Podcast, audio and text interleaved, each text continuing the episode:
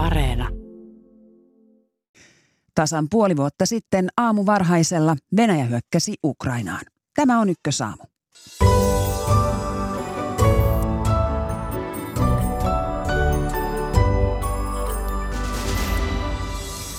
Kymmeniä tuhansia kaatuneita, miljoonia pakolaisia, maan tasalla pommitettuja kaupunkeja. Venäjän julma hyökkäyssota Ukrainassa on kestänyt puoli vuotta. Otamme lähetyksen aluksi yhteyden Kiovaan. Puoli yhdeksältä kysymme, minkälaisen suunnan taistelut ottavat. Suomen ja Ruotsin NATO-tiellä on esteenä Turkki. Virkamiesten on määrä neuvotella asiasta vielä tämän kuun aikana. Tilannetta kommentoi hetken kuluttua Suomen Turkin suurlähettiläs Ari Mäki. Puolueiden kesäkokoukset ovat käynnissä. Ohjelman lopuksi kysymme, mitkä aiheet ovat jääneet bilekohujen varjoon. Minä olen Marjo Näkki ja tämä on Ykkösaamu. Hyvää huomenta. Ukraina viettää tänään kansallispäiväänsä Neuvostoliitosta vapautumisensa merkiksi. Venäjän laajamittainen hyökkäyssota alkoi samoin tänään puoli vuotta sitten. Meillä on nyt yhteys Kiovassa olevan toimittajamme Maksin Fedorovin. Hyvää huomenta Maksin. Huomenta.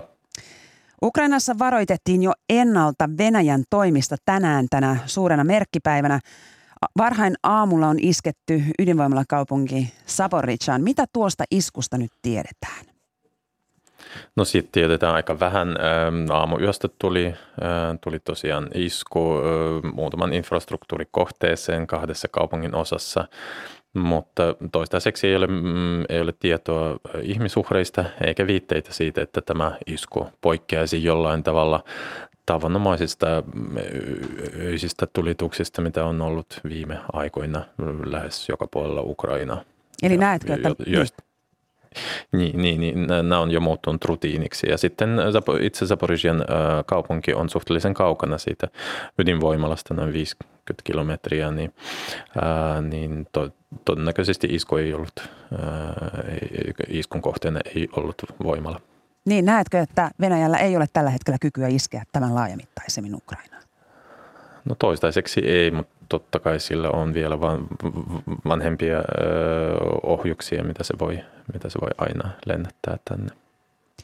Ukrainan johto on kehottanut kansalaisiaan olemaan valppaana siltä varalta. Ö, miten tämä näkyy Kiovassa, että siltä varalta, että jotain tapahtuisi? No pakko sanoa, että tämä ei näy ainakaan Kiovan kadulla mitenkään. Ihmisiä kävelee ihan, on kaduilla ihan normaalisti. Tänään aamulla tuli, tuli ilmahälytys varhain, mutta ei sekä ole kestänyt kuin, kuin puolisen tuntia, mikä on erittäin lyhyt aika ilmahälytyksille. Tämä on, tämä on näkynyt lähinnä siinä, että ukrainalaisjohto ja, ja ukrainalaisviranomaiset ovat lähestyneet kansalaisia television kautta ja tekstiviestein ja kehottanut valppauteen ja, ja muistuttanut ilmahälytysten tärkeydestä, että niistä ei, ei saa jättää, jättää välittämättä, mutta muuten ihan siis tavallista elämää vietetään täällä. No tämä on tilanne Kiovassa, mutta onko se näkynyt missään päin Ukrainaa, nämä erityiset jännitteet? Öm, no rintamalla tietysti, tai lähellä rintamaa totta kai, mutta ei, ei nyt tämä kansallispäivä ole toistaiseksi näkynyt mitenkään poikkeuksellisena edes siellä lähellä rintamaa. Nikopol ja sitten Hersonin alue, niin ne on ollut, ollut viime aikoina kaksi semmoista polttopistettä, mihin on isketty aika äh, ankarasti. Ukrainan itäosissa on sodittu jo yli kahdeksan vuotta ja laajamittainen hyökkäys alkoi siis puoli vuotta sitten. Maksim, kuinka kuvailisit ukrainalaisten tuntoja? Kuinka väsyneitä ihmiset ovat tähän sotaan?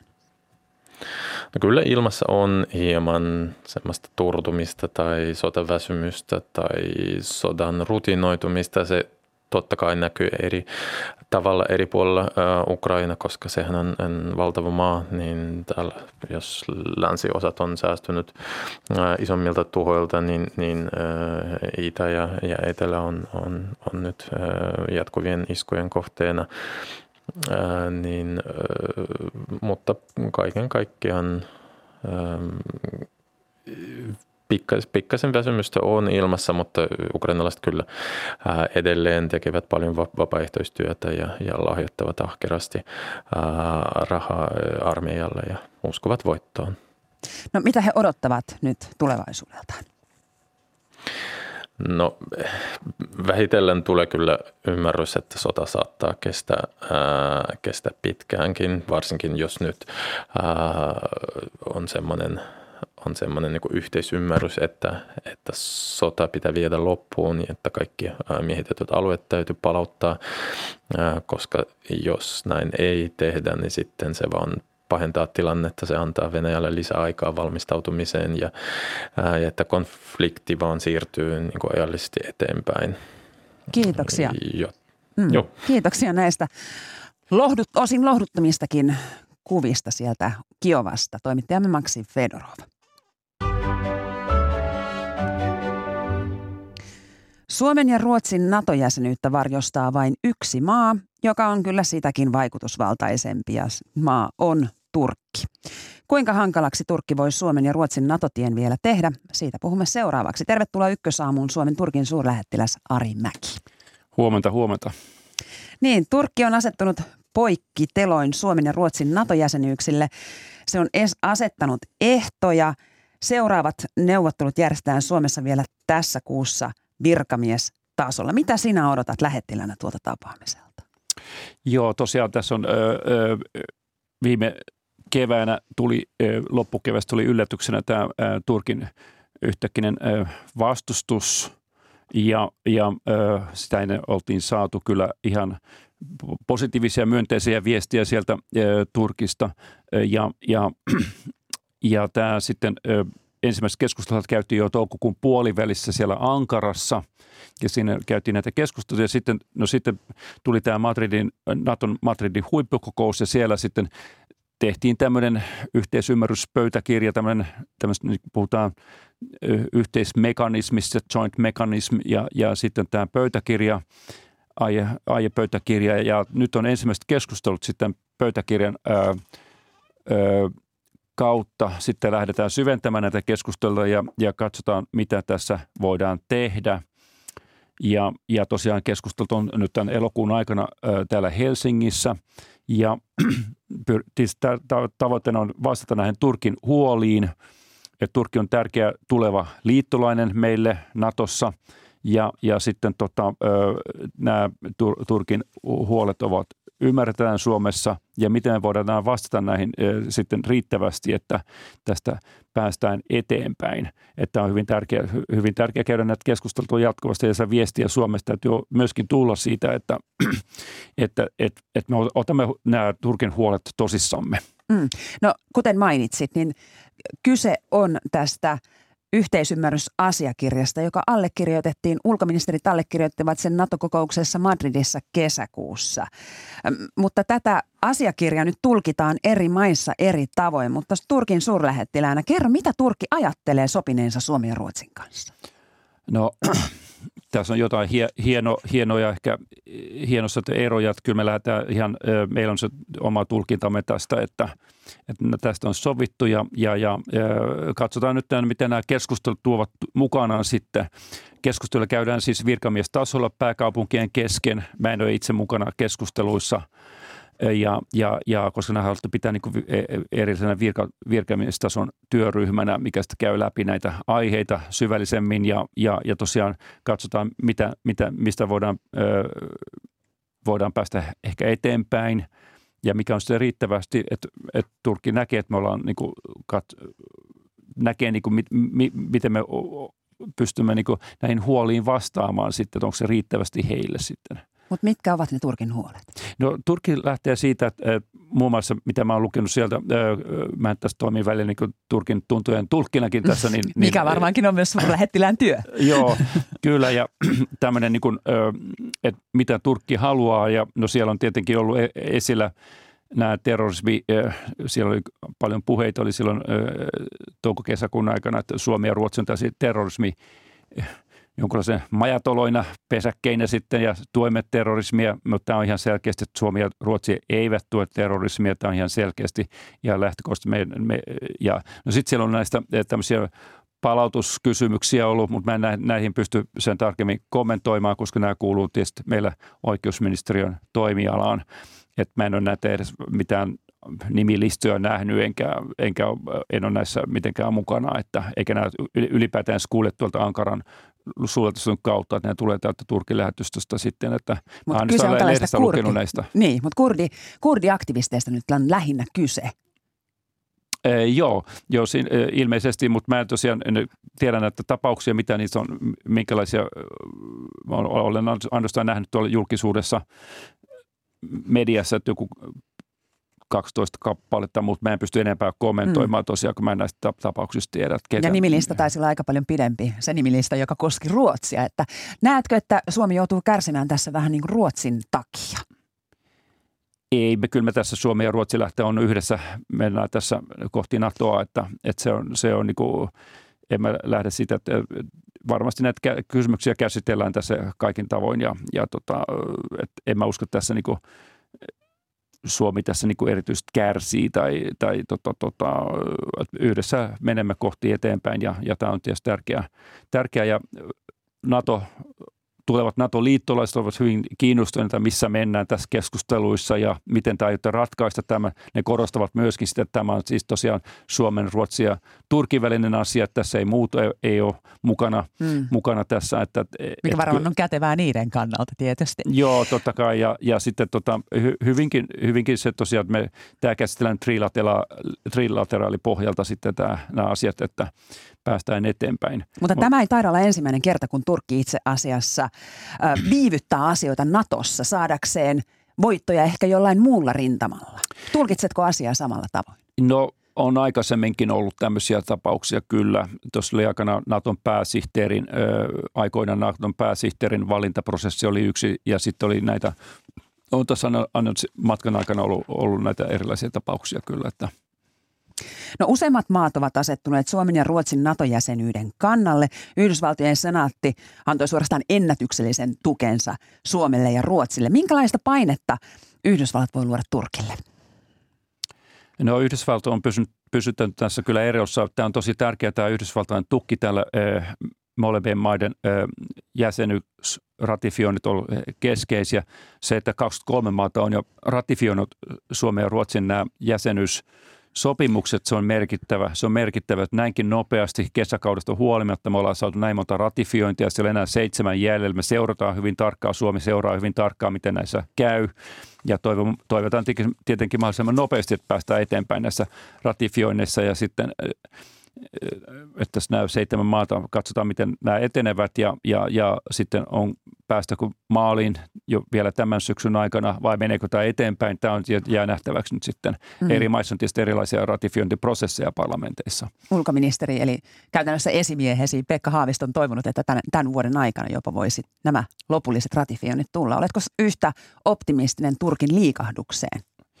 Ee, No kyllä mä pyrin olemaan samoin, mitä mä oon siellä taustakeskusteluja käynyt, että kyllä tässä nyt yritetään jotenkin saada tämä ratkaisuun, tämmöinen käypäin ja tyylikkääseen ratkaisuun ja ei, ei, ei Turkikaan varmasti halua pitkittää tätä niin kuin, kohtuuttomasti, että mm. mutta tietenkin heille nämä huolet, miten heidän näihin huoliin vastataan ja tietenkin nythän nämä kysymykset on siellä enemmän NATO-pöydällä ja, ja, ja Turkki on näitä aikaisemminkin pitänyt esillä näitä samoja keskusteluita on ollut meillä poliittisessa konsultaatiossa vuosien varrella nämä, nämä terrorismikysymykset muun muassa. Tämä on meille sinänsä mitään uutta tämä, tämä asia, että, että kyllä samoja asioita on käsitelty aikoina vuosien aikana tässä. Että. Hmm. No puhutaan Turkista sitten vähän laajemmin.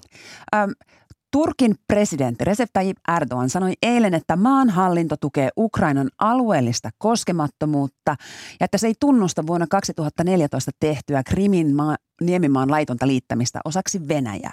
Krim pitäisi palauttaa Ukrainalle, sanoi Erdogan eilisellä Krim-foorumilla. Kuinka yllättävää oli tämä Erdoganin ulostulo mielestäsi? Öö, no ei sekään yllättävää ollut, koska he ovat jo alusta pitäen ollut sitä mieltä, että ja, ja nyt tässä kun tämä Ukrainan sota alkoi, niin niin presidentti Erdogan sanoi, no niin, olisi, olisi, lännen olisi pitänyt ottaa paljon voimakkaampi kanta silloin, kun tämä Krimi, Krimin vallattiin 2014. Eli tässä on niin kuin, selkeästi hän on kritisoinut länttä tässä, että, että, että, että olisi pitänyt toimia aikaisemmin ja vahvemmin.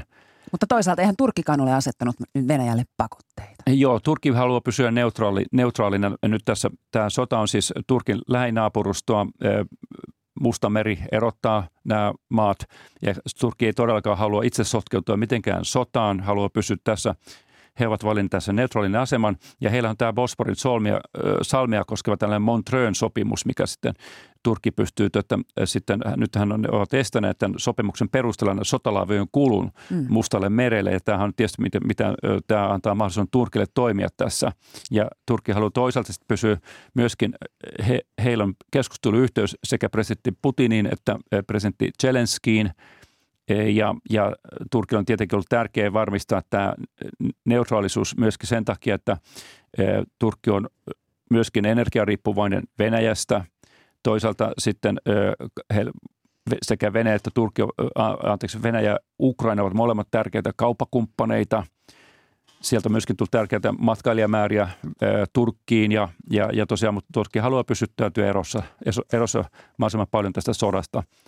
Ja sitten toisaalta tämä viljakäytävä sopimus, mikä aikaan saatiin, niin sehän on tietenkin tärkeä. Turkki on tehnyt tässä tärkeän työn ja, ja, ja pyrkinyt saamaan nyt sitten, että ettei tässä enempää tätä ruokakriisiä sitten tule tässä lähiympäristössä, lähi-idässä, niin mikä myöskin voisi sitten destabilisoida enemmänkin tätä lähi aluetta. Mm, no Turkki on siis aikamoisessa, no en nyt voi sanoa kuninkaan tekijän roolissa, mutta se pystyy todella Fosforin salmen valtiaana estämään – toisaalta Venäjän ö, sotilaskaluston liikkumista Ukrainan, Ukrainan hyökkäyssodan tueksi ja toisaalta olemaan myös ikään kuin ulkopuolella. Mutta haluaako Erdogan nähdä itsensä jonkinlaisen rauhanvälittäjän tai välittäjän roolissa? Hän kävi YK pääsihteerin ö, Guterresin kanssa Ukrainassa viime viikolla. Joo, kyllä, kyllä vain. Ja, ja tota, jos silloin helmikuussa tai maaliskuussa oli tämä Antalien diplomaattifoorumin yhteydessä Venäjän ulkoministeri kävi tuolla, tuolla ö, Turkissa ja silloin pyrittiin vielä tästä rauhan neuvotteluihin siellä ihan, mutta sitten nähtiin aika pian kyllä, että ei se ei, se, ei ole mahdollisuuksia tähän rauhan tekemiseen, mutta kyllä siinä Turkki ponnisteli, on ponnisteli ja varmasti käy taustakeskusteluja koko ajan molempien osapuolien kanssa, mutta sitten toisaalta ö, tällä hetkellä tilanne ei ole ollut sellainen, että sitä päästäisiin eteenpäin. Mm. No, Turkin sisäinen tilanne on ö, hieman kaoottinen. Inflaatio on lähes 80 prosenttia. Suomessa kauhistellaan 8-9 prosentin inflaatiolukuja ja viime viikolla maa laski ohjauskorkoaan prosenttiyksiköllä 13 prosenttiin, minkä odotetaan vielä kiihdyttämään lisää äm, tuota inflaatiota. Miksi Turkin talous on tällaisessa jamassa? No tässä on useita, useita tekijöitä. Tietenkin tämä pandemia vaikutti tähän, että ö, matkailu tyrehtyi tuossa pari vuoden aikana merkittävästi ja, ja, ja koska matkailutulot on hirveän tärkeitä Turkin kansantaloudelle – se on muistaakseni joku 12 prosenttia BKTstä. Ja sitten tota, toisaalta tämä heidän valitsema talouspoliittinen linja, eli matalat korot, niin tämä, liittyy tähän presidentin omaan talouspolitiikkaan, linjaan, niin tämä on myöskin sitten jotkut analytikot katsovat, että tämä on just johtanut tähän, tähän inflaation kasvuun. Viralliset luvut ovat siinä 8 prosentilla tienoilla, mutta monet sanovat, että se on mahdollisesti jopa yli 100 prosenttia, se on paljon enemmän. Kyllähän me itsekin huomaa, että siellä on kaikki hinnat kallistuneet ihan ällistyttävästi. Ja toisaalta miettii, että miten se tavallinen turkkilainen pärjää siellä, koska Turkin minimipalkka on joku sellainen 280 euroa suunnilleen kuussa, niin, ja joku 40 prosenttia turkkilaisista sitten on tota, minimipalkan varassa. Ja tämä tosiaan tämä on tulevien ensi vuoden vaalien kannalta on hyvin merkittävä, merkittävä sitten tämä, tämä ö, taloustilanne, miten se vaikuttaa. Että sanotaan, että ulkopolitiikka on harvemmin ollut Turkin vaaleissa tämä merkittävä tekijä. No miten arvioit? Todella mainitsit, että siellä Turkissa on ensi vuonna parlamentti ja presidentin vaalit. Minkälaiset mahdollisuudet Erdoganilla ja hänen AKP-puolueellaan on pärjätä? No viimeiset tämmöiset mielipidetiedostelut oikeastaan, mitä tässä viimeisen parin kolmen vuoden aikana se trendi on ollut, jos niihin pystyy luottamaan, niin ö, on ollut selkeästi, että hallituskoalitio on menettänyt kannatustaan merkittävästi, kun taas oppositio on voittanut lisää, lisää tuota, ö, kannatusta. Toisaalta hyvin paljon äänestäjiä, jotka eivät halua sanoa tai eivät, voi, eivät tiedä, ketä äänestää. Ja sitten toisaalta seuraavassa vaaleissa on kuusi 6-7 miljoonaa uutta nuorta äänestäjää, mihin tämä nuoriso sitten kääntyy, niin se on hyvin mielenkiintoista seurata ja katsotaan, katsotaan että mitä, mutta tosiaan mielenkiintoinen vuosi ensi vuonna, koska se on myöskin Turkin tasavallan satavuotisjuhla vuosi. Isoja tapahtumia tulossa. Kiitoksia Suomen Turkin suurlähettiläs Arimäki. Kiitos.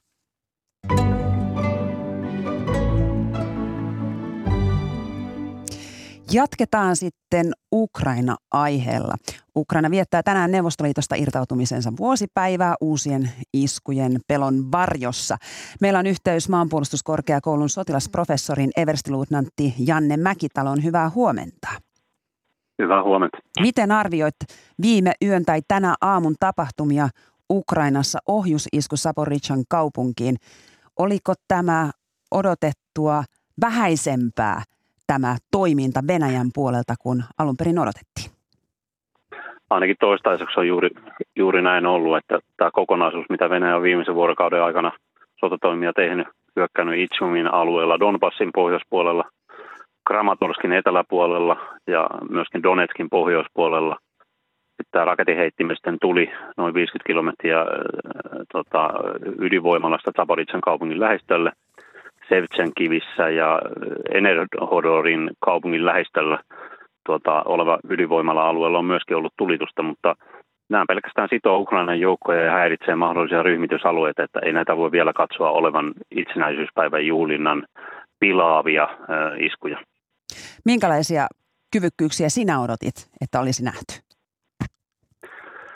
No, spekuloin mielessäni sellaisella ajatuksella, että pystyisikö Venäjä tosiaan vastustaa kiusausta iskeä samanaikaisesti useisiin sotilas- ja siviilikohteisiin syvällä Ukrainassa, niin tämä on ollut sotahistoriassa aika dramaattinen tapa aika ajoin, että merkittävä isku tai sodan aloittaminen aloitetaan juhlapäivää tai pyhiä. Ja tuota, on muitakin pienempiä syitä, miksi Venäjä voisi iskeä. Kiovan kadulle on perustettu jo toukokuun 21. päivä tämmöinen venäläiseltä kaapatun sotasaali ja tuhotun venäläisen sotakaluston näyttely, ja se on kyllä piikki Venäjän asevoimien lihassa. Niin esimerkiksi tämmöinen aikainen isku vaikkapa Kiovaan, Harkkovaan, Kramatorskin, Zaporitsaan, Liviin ja vielä siviilikohteisiin, niin se, se olisi ollut jälleen yksi osoitus Venäjän sodankäynnin kylmistä ja brutaalista kasvoista, mutta onneksi tällaista ei ole vielä tapahtunut. No ovatko ne kasvot nyt sitten jollain tavalla rypistyneet, että jos Venäjä ei pääse iskemään näinkin symbolisesti tärkeänä päivänä, niin kertooko se siitä Venäjän armeijan heikkoudesta? Siinä voi olla monia, monia syitä, mutta Venäjähän on omaa mainettaan sotatoimillaan ja brutaaleilla sotarikoksilla pilannut jo tähän asti niin paljon, että voi olla silläkin kynnys tällaisen vielä brutaalimman tavallaan kostoiskun tekemisestä.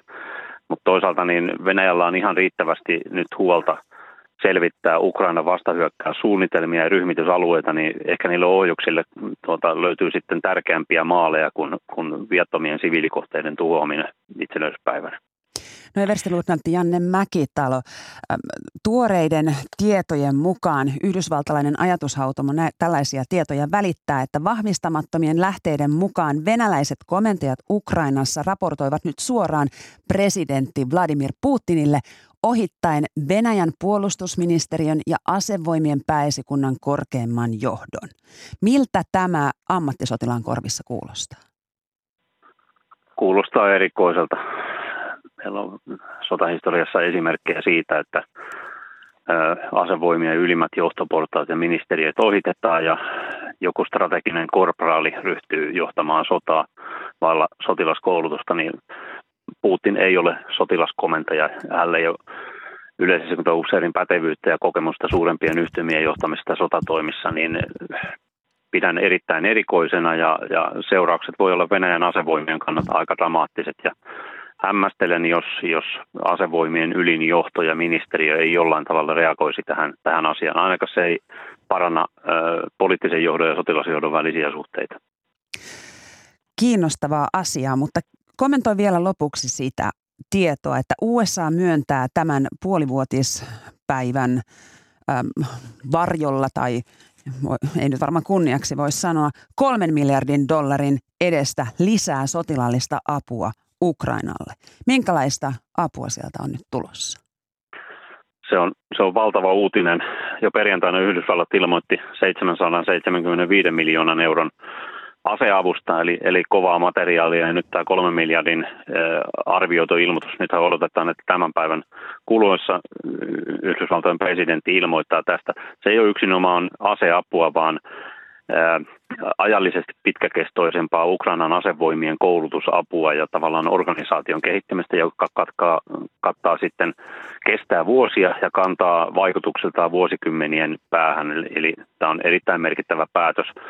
Hyvää jatkoa sille, että nythän tammikuun 27 päivän jälkeen eri länsimaat NATO-maat ja Euroopan unionin maat on yli 30 miljardin euron edestä sotilasapua Ukrainalle osoittaneet, niin tämä on kerta heitolla niin 10 prosentin määrän kasvu, niin se on, se on valtava uutinen. Kiitoksia näistä kommenteista maanpuolustuskorkeakoulun sotilasprofessori everstiluutnantti Janne Mäkitalo ja hyvää päivän jatkoa. Kiitos, samoin teille. Ja jatketaan keskustelua studiosta. Tervetuloa ja hyvää huomenta johtava tutkija Sinikukka Saari ulkopoliittisesta instituutista. Huomenta. Ja Ylen Venäjän kirjeenvaihtaja Heikki Heiskanen. Hyvää huomenta ja tervetuloa Ykkösaamuun. Hyvää huomenta. Kiitos. Otetaanpa kiinni tuosta Mäkitalon kommentista. USA myöntää kolmen miljardin dollarin edestä lisää sotilaallista apua Ukrainalle, 10 prosenttia lisää. Sinikukka Saari, miten sinä ajattelit, mitä sinä ajattelit, kun kuulit tuon uutisen? No ajattelin, että totta kai tämä on, ei varmaan sattumaa, että juuri tässä kansallispäivän oliko nyt aattona vai ihan tänään, mutta joka tapauksessa niin ikään kuin sitten osoitetaan vielä tällaista vankkumatonta tukea ja totta kai se myös sitten kohottaa mielialaa Ukrainassa ja todella lännen jatkuva tuki on todella tärkeä Ukrainalle. Jättimäisiä summia valtameren takaa. Heikki Heiskanen, osaatko arvioida, mitä tällainen apu Ukrainalle merkitsisi? Kyllähän se on tietysti Ukrainan kannalta äärimmäisen tärkeää, että tuota apua tulee, kun tuo sotahan on nyt muuttunut tuollaiseksi kulutussodaksi, näännytyssodaksi.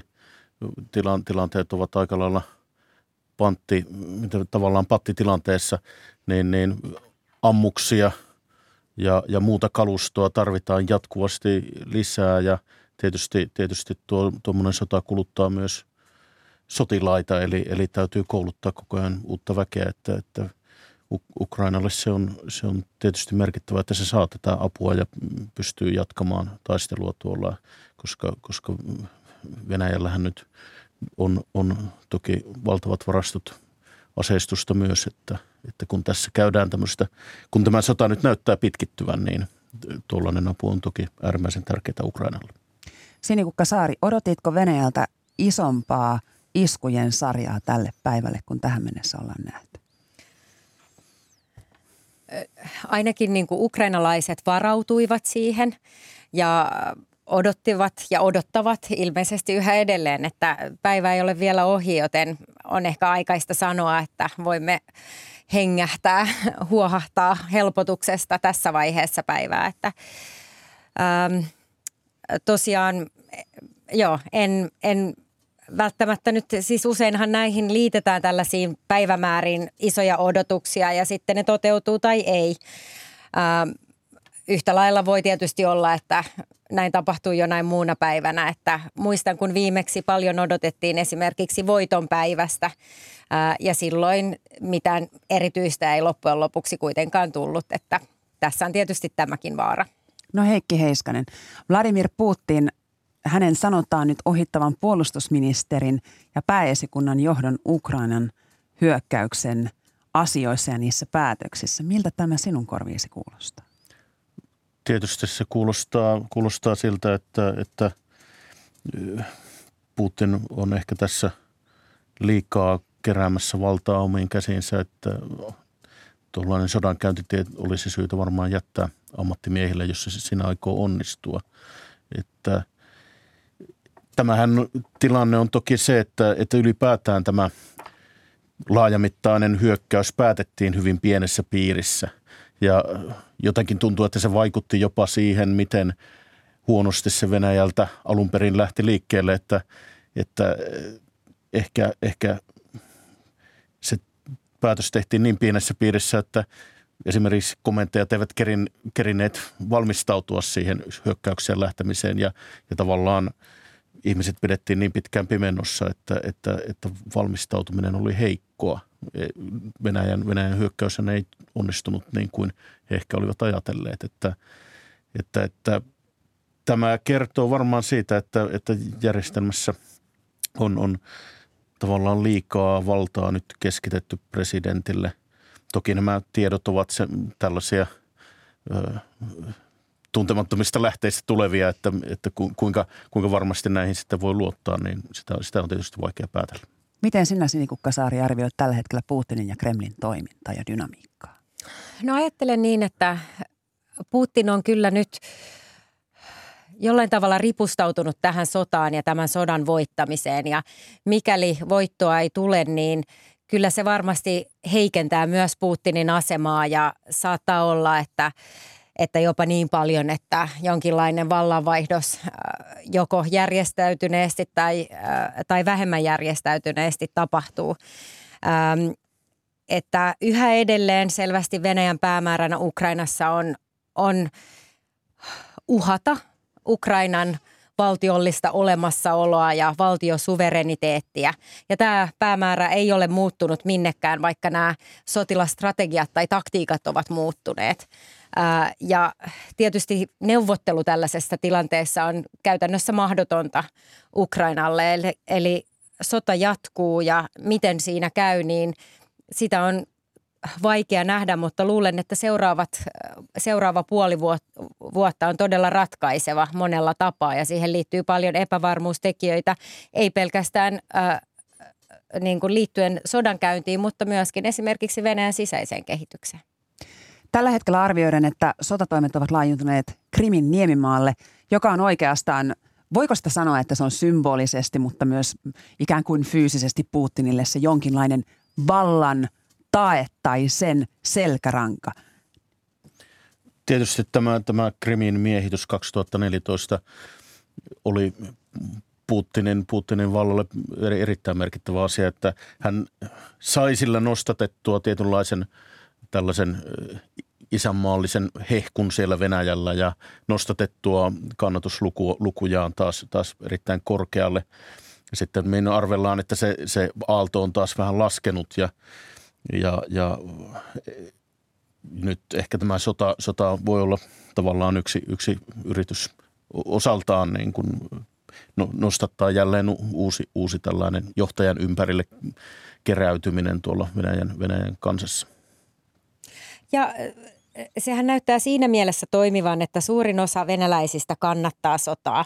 Mutta näkisin kuitenkin niin, että, että se on ehdollista sille, että se sota ei kuitenkaan näy siellä venäläisten arjessa. Ja mikäli se alkaa näkymään, ja jos esimerkiksi niin kuin tapahtuisi jonkinlaista tällaista suurempaa mobilisaatiota ja ihmisten todella pitäisi tehdä suurempia uhrauksia tämän sodan eteen, niin silloin kyllä kannatus saattaisi alkaa heikentyä.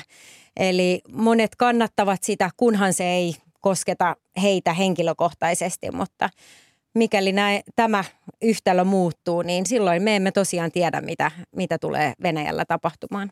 Alkaako tämä tietoisuus nyt levitä, kun siellä Krimin niemimaan rannoilla on ollut venäläisturisteja, kun näitä iskuja on tehty?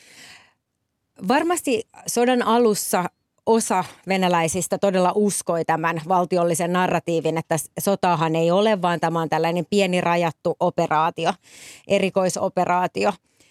Mutta tässä vaiheessa kyllä ihan jokaiselle venäläiselle on kyllä selvää, että Ukrainassa soditaan uh, ja se, se on totta – Eli, eli tä, et enää ei voi sillä tavalla paeta sitä todellisuutta, että sota ei ikään kuin olisi olemassa, mutta, mutta arjessa se ei välttämättä vielä näy. Läntiset tiedustelulähteet ovat arvioineet Venäjän tappioiksi jopa 100 000 sotilasta. Onko Venäjä todella niin iso maa, että 100 000 kuollutta poikaa ei näy missään? Kyllähän, kyllähän toki näkyy, näkyy ja, ja, ja tuntuu, mutta tässä, tässähän on osittain se, että Venäjän armeijan miehistö on pitkälti tuolta köyhiltä alueilta ja, ja, ja ympäri maata, että, että tavallaan ne tappiot noin isossa maassa saadaan ikään kuin hajotettua syrjäseuduille ja provinsseihin, että, että ne, eivät, ne eivät ehkä, ehkä tunnu yhtä voimakkaasti. Ja Moskovan ja Pietarin kaltaisissa kaupungeissa, jossa tällaiset mielialat sitten voisivat kääntyä hallintoa vastaan, niin siellä ilmeisesti, sieltä ilmeisesti ei niin paljon ole sotilaita otettu näihin, näihin, näihin joukkoihin. Että, että, ja sitten taas se, että ihmisillä on tapana selittää asioita itselleen, että jos, jos, jos poika kuolee sodassa, niin tavallaan se selitys, minkä haluaa antaa itselleen on, että se on ollut tavallaan oikeutetussa sodassa ja hyvässä sodassa, koska jos, jos tulee tämmöinen menetys perheeseen, niin sehän tuntuu hirvittävältä, jos ajattelee, että se sota on ollut epäoikeutettu ja, ja, ja väärä. Että se, siitä tulee ikään kuin kaksinkertainen menetyksen tunne. Että, että voi olla, että ihmiset ajattelevat, että tämä on, tämä on tavallaan, tavallaan Venäjän puolesta käytävä, käytävä tärkeä sota, jolloin niin nämä tappiot tulevat selitetyksi sillä. Ennen hyökkäystä Ukrainaan Venäjän propagandakoneisto tietysti aktivoitui, mutta jo vuosia aiemmin on pikkuhiljaa Venäjän sisällä myös nyrkki puristunut sikäläisen kansalaisyhteiskunnan opposition median ympärillä. Kuinka lamaantuneita Venäjä, venäläiset kansana ovat? Mikä on arviosi Sinikukka Saari? Yleisesti erittäin hyvin tietysti passiivisia, mutta myöskin niin, että, että ajatellaan, että ei ole mitään mahdollisuutta vaikuttaa. Eli päätökset tehdään jossain ää, muualla, jossain korkealla ja tavallisen ihmisen ei ole mahdollista siihen vaikuttaa. Ja tämä on tietysti niin kuin pitkä traditio Venäjällä. Tämä ei koske tietenkään pelkästään niin kuin Putinin aikaa, vaan tämä on pitkälti tietysti, miten Neuvostoliitossa ajateltiin asioista. Ja, ja ikään kuin eliitti on jossain korkealla ja tavallinen kansa sitten huolehtii arkipäivän asioista ja yrittää olla niin kuin miettimättä liikaa sitä, miten, mitä tapahtuu. Ja Ukrainahan on todella erilainen paikka ja siellä kansalaiset todella ajattelevat niin, että he voivat vaikuttaa siihen ja tämä on se suuri ero ja varmasti tämä oli yksi syy, minkä takia Venäjä niin virheellisesti arvioi myös ukrainalaisten reaktion, että ehkä ajateltiin, että ukrainalaiset muistuttavat enemmän venäläisiä.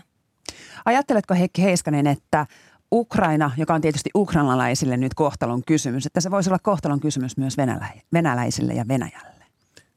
No ta- nythän sitä on tavallaan tullut tällainen kohtalon kysymys, kun käydään tällaista sotaa ja, ja, ja val- valtionjohto on tällaisen, tällaisen hankkeen aloittanut, että, että Venäjän johto näkee, näkee, että Ukraina on keskeinen kysymys Venäjälle, että Ukraina, Ukrainasta olisi tulossa eräänlainen anti-Venäjä, että, että se, se, se, että Ukraina ulkopoliittisesti suuntautuu länteen, länteen merkitsi sitä, että Ukraina, Ukraina ikään kuin jatkuvasti toimisi tällaisena vastakappaleena Venäjälle ja tätä, tätä, tätä ei voida sietää.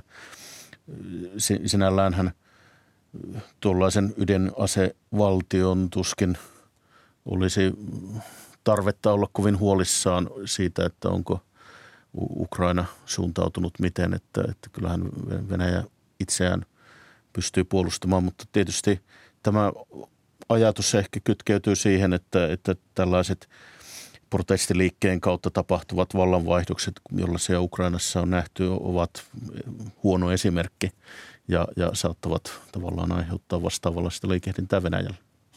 Erityisesti ajattelisin, että valko kyllä seurataan Ukrainan tilannetta erittäin tarkkaan ja jos mikäli esimerkiksi sota kääntyisi Ukrainan äh, voitoksi, niin se varmasti näkyisi Valko-Venäjällä äh, suhteellisen suoraan, että siellä ehkä tämä kytkös on vielä kiinteämpi kuin Venäjällä, joka sitten kuitenkin on valtavan suuri maa, jolla on niin kuin ihan omanlaiset traditiot.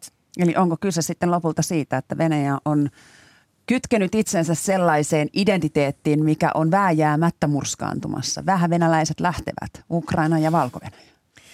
No kyllä se näin on, että monet myös Venäjän näistä liittolaismaista niin samanaikaisesti pelkäävät Venäjää ja pyrkivät jollain tavalla niin kuin suojelemaan sitä omaa kansallista identiteettiä. Ja se on todella vaikea, vaikea ja näyttää koko ajan muuttuvan entistä vaikeammaksi. Että kyllä luulen, että tällainen imperialistinen Venäjä, niin nämä ovat sitä kuollon kouristuksia ikään kuin, että, että tulevaisuudessa varmasti asiat menevät toiseen suuntaan tälläkin alueella. Heikki Heiskanen, äh, olet äh, Ylen tuore Venäjän kirjeenvaihtaja.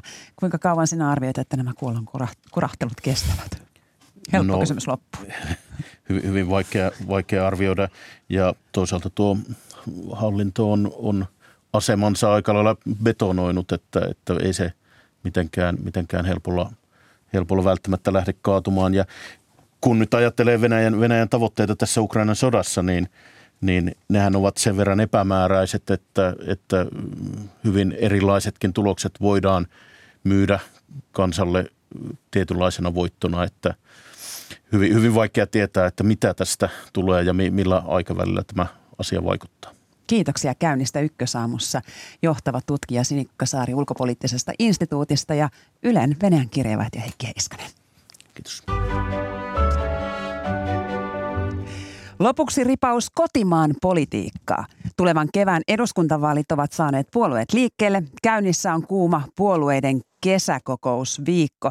Hyvää huomenta ja tervetuloa studion Ylen politiikan toimittaja Anniina Luotonen. Hyvää huomenta. No niin, lähdetään liikkeelle sosiaalidemokraateista, jotka muutenkin ovat olleet tässä otsikoissa koko ajan. Puolueen puheenjohtaja pääministeri Sanna Marin on ollut juhlimiskohun keskellä ja asiaa tullaan mediatietojen mukaan käsittelemään – demareiden kokouksessa, jotka tänään siis kokoontuvat Lahdessa. Miten perusteellisesti uskot demarien ruotivan pääministerin asiaa? Varmasti SDPn etu on se, että tämä menee mahdollisimman pienellä huomiolla. Eikä se nyt ole vähän myöhäistä. no se on, se on juuri näin.